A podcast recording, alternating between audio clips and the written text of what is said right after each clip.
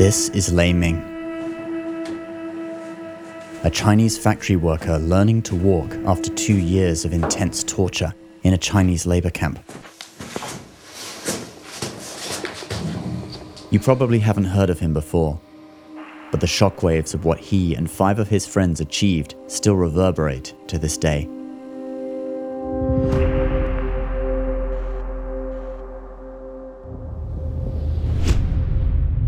It's the beginning of 2002 in the northeast city of Changchun, China. A group of six Falun Gong practitioners are gathering in secret to discuss an extraordinary task. A task with life and death consequences. They are preparing to break into the television broadcasting of the most tyrannical regime on earth the Chinese Communist Party. Their goal is to expose one of the gravest state sponsored lies in Chinese history. A single lie used to justify the persecution of millions. This most unlikely group of ordinary Chinese people spent the beginning of 2002 under constant risk of being caught. Climbing up and down utility poles under the cover of night, they mapped cable wiring around the city they practiced how to splice wires to broadcast programs from a cheap portable VCD player. None of them had any formal training. The chance of success was small. Their very lives were at risk. What made them still carry on? When the communists took over China in 1949, they spent decades demonizing and violently rooting out all of Chinese culture and traditional thought with an aim to replace it with Marxism and communism. When the practice of Falun Gong was introduced to the public there, it became an instant sensation. Not only is it a direct continuation of traditional Chinese culture, being a Buddhist based spiritual practice, but due to the health benefits of its exercises, in just a few short years, 100 million people were learning the practice. But in a shift of events, the CCP decided to try and completely eradicate it in less than three months, using any means necessary. Suddenly, practitioners were arrested in such high numbers that prisons were overflowing. Stadiums and hotels were used as detention centers. Criminals were let out to make room for Falun Gong. Reports of torturing practitioners to give up their faith were widespread across China. The CCP ordered nationwide book burnings, ransacking homes and publishing houses to destroy any instructional materials. State owned enterprises, schools, and government offices started mandatory re education sessions to reinforce communist ideology and root out Falun Gong.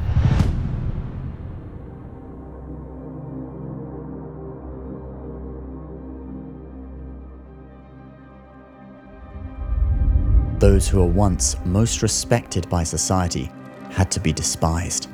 Books that were once national bestsellers were now burning by the millions. The CCP's demonizing and dehumanizing of the practice flooded the media airwaves. A year and a half into the violent persecution, practitioners were still not giving up their faith the propaganda proved to be ineffective on the general public.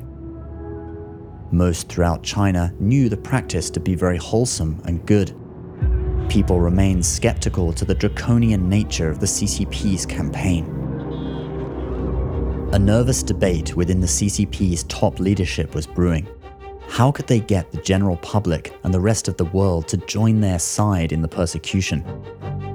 How to make people distrust and hate Falun Gong? They needed a trigger event with an unforgettable emotional impact.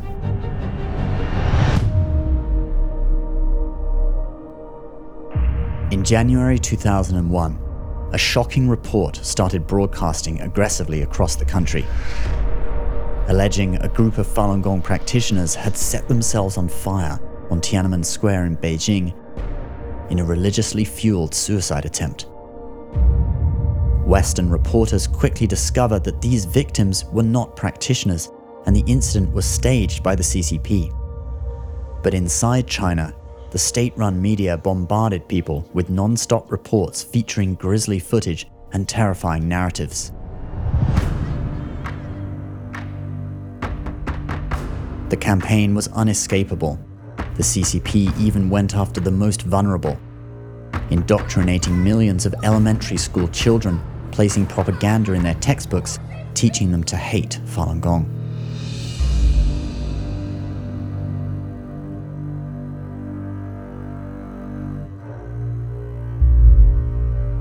People began to shun Falun Gong and even despise it. This was the turning point when the brutal crackdown suddenly gained traction. When police and labor camp leaders lost all remaining restraint in torturing and killing Falun Gong practitioners.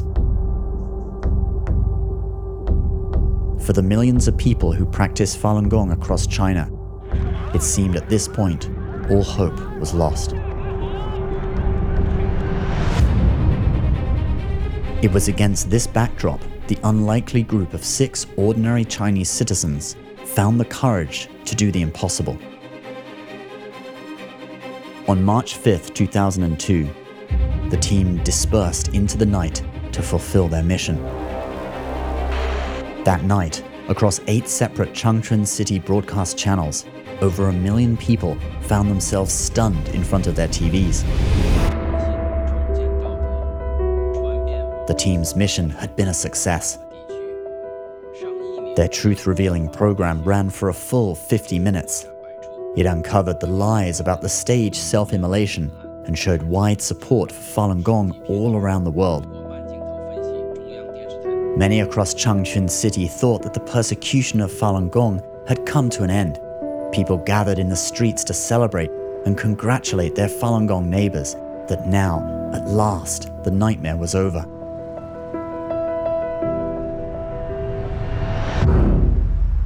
But the celebrations did not last long.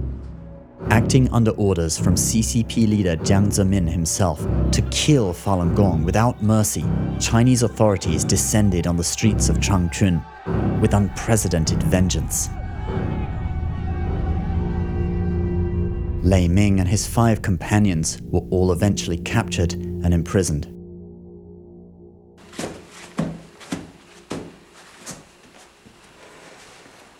Lei Ming was tortured to the point where his spine was deformed, and he could hardly walk.